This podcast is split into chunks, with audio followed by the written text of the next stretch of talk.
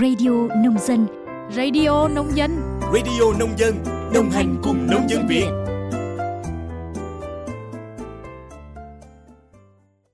Chào mừng quý vị thính giả đã quay trở lại với chuyên mục ký ức làng của Radio Nông Dân. Quý vị và các bạn thân mến, trong số ký ức làng lần này, giọng đọc Minh Quân sẽ gửi đến cho quý vị và các bạn câu chuyện Mùa câu cá lấu sông Trầu của tác giả Thái Bảo Dương Đuyền. Sau những ngày mưa dầm dề tháng 10, nước sông Chầu bắt đầu leo lên những chân ruộng để gặt trơ rạ. Những chú cá ức đồng từ các sông suối lớn cùng đổ về để nghêu du sinh nở và kiếm tìm lọc bãi. Khoảng 5-7 ngày thì nước rút đi, bỏ lại trên cánh đồng và hai bên bờ sông những lớp phù xe dày hoạch và một con sông đầy nước, ngầu đục, mời gọi một mùa câu cá lấu. Cá lấu hay còn được gọi là cá chình lấu là một loại cá nước ngọt có thân chân dài, có gai trên dưới và đầu nhọn, thường về sông con để đẻ vào khoảng tháng 9 cho đến tháng 11 âm lịch. Cá thích về mùa mưa, nhưng không lên đồng như các loại cá rô, cá chép, cá mương, mà cứ bám ở bụi bờ ven sông suối để mà kiếm ăn và sinh nở. Thường thì cá đi theo từng đàn rất thấp dưới đáy sông, mà người câu hay gọi là ổ cá. Ổ cá thường là bụi tre ven sông hay bờ cỏ lát. Cá ăn tạp, rất lì nên dễ câu và thường câu được hết cả bầy. Cứ đợi tầm nước về xong khi còn ngầu đục lại làng tôi dành thời gian đi câu cá lấu. Lúc này việc Nông đã nhàn vì vừa qua vụ mùa tháng 8. Gần như ai cũng thích đi câu như một việc để thư giãn giữa mùa và còn cải thiện thêm một ít dinh dưỡng cho bữa ăn gia đình vào những ngày đông tháng giá. Là nhiều che chúc nên cần câu không cần tìm kiếm mà chỉ chia nhau một ít cước chì, lưỡi câu là ai cũng đủ trọn bộ để bắt cá.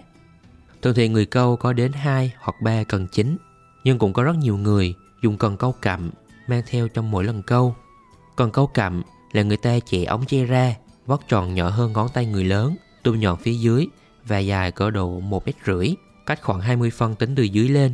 Người ta buộc một dây câu ngắn, móc mồi vào lưỡi và cầm dài suốt ven bờ sông, nơi nào nghi có cá về ở. Còn câu cặm thường là cụ để dành, thỉnh thoảng người câu kiểm tra móc mồi hay gỡ cá. Nhưng thú nhất và quan tâm nhất vẫn là câu trực tiếp. Ngồi trên bụi tre hay bờ cỏ để được dọn sạch bề thế, không vương víu chỗ nào là buông cần đợi cá. Cần câu cá lấu không dài như cần câu cá rô hay cần câu ếch mà khoảng chừng 2 mét rưỡi đến 3 mét nhưng chì phải nặng bởi vì cá lấu thường ăn thấp. Người dân làng tôi ít khi nào dùng phao câu cá mà thích câu nhấp hơn. Câu nhấp là phải tập trung cao độ, tận hưởng các cao trào từ sự tiếp cận đầu tiên của cá cho đến khi giật cần. Hồi hộp, tính toán mừng vui và có khi là cả sự tiếc nuối khi giật trường nữa. Hấp dẫn là ở chỗ đó. Ở chỗ tôi, mồi câu cá lấu là chuồn chai, khác biệt với loại chuồn kim dùng để câu cá bóng hay là chuồn bụng để thả ống trúng lương. Chuồn chai thân dài, trơn bóng, hơi đen và chắc thịt, không sợ tôm cua phá mồi. Mỗi lần móc mồi là có thể câu được 2 đến 3 lần cá. Phụ kiện mang theo cho mỗi lần câu lắm điều phải nhắc đến. Ngoài cần câu, ống mồi, giỏ đựng cá hay là một cái rửa mang theo thì chắc chắn còn thêm một cục gạch mồi mê hồn hương để dụ cá. Đó là một viên gạch thẻ đã được nướng thật đỏ, rồi lăn hai mặt trên một lớp chuồn đã được bầm nhuyễn cho hút hết hơi chuồn vào trong viên gạch. Sau đó, phơi nắng cho viên gạch khô lại, cột thêm một sợi dây dài giữa cục đá là đã đủ tiêu chuẩn để dụ cá về. Mỗi lần câu là một chỗ thả viên gạch xuống đầu tiên, rồi từ từ móc mồi buông câu, giật cá. Cá nghe mùi tanh từ viên gạch thấm ra là kéo về càng lúc càng đông, gặp mồi là ăn ngay. Nhiều buổi giật không kịp, khi chưa kịp gỡ cần này thì cần kia đã rung. Cứ lắng quán với gỡ cá, móc mồi liên tục, người câu có khi phải liếu quíu suốt một buổi chiều. Còn nhớ khi xưa mỗi lần theo ba tôi đi câu là mỗi lần tôi biết bữa cơm tối nay của gia đình mình sẽ rất là ngon. Ba tôi câu cá giỏi và rất năng động. Trong chiến lợi phẩm thu được sau mỗi buổi chiều đi câu, ngoài cá ra có mụt măng và các loại rau tập tàn khác thơm đến mê hoặc. Mẹ tôi thường kho cá lấu với một loại chuối nhoai trong vườn, hơi cay và mặn một tí.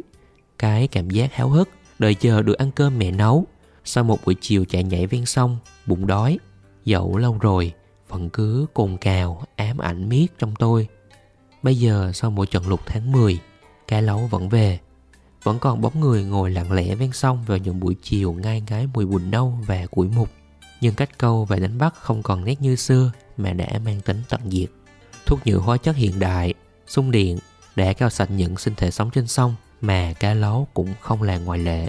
Tuy nhiên, dẫu ít, dẫu nhiều, cá lấu như còn nợ con người quê tôi một món nợ ân tình để được thơm thảo, hiến dân, chia sẻ. Nên cứ mỗi mùa lụt đến, chúng vẫn kéo về như một điều hò hẹn. Và thật may mắn cho tôi, vẫn còn có những buổi chiều nôn nao, nhíu dằn, được về bên sông Chầu, ngồi câu dị vãng.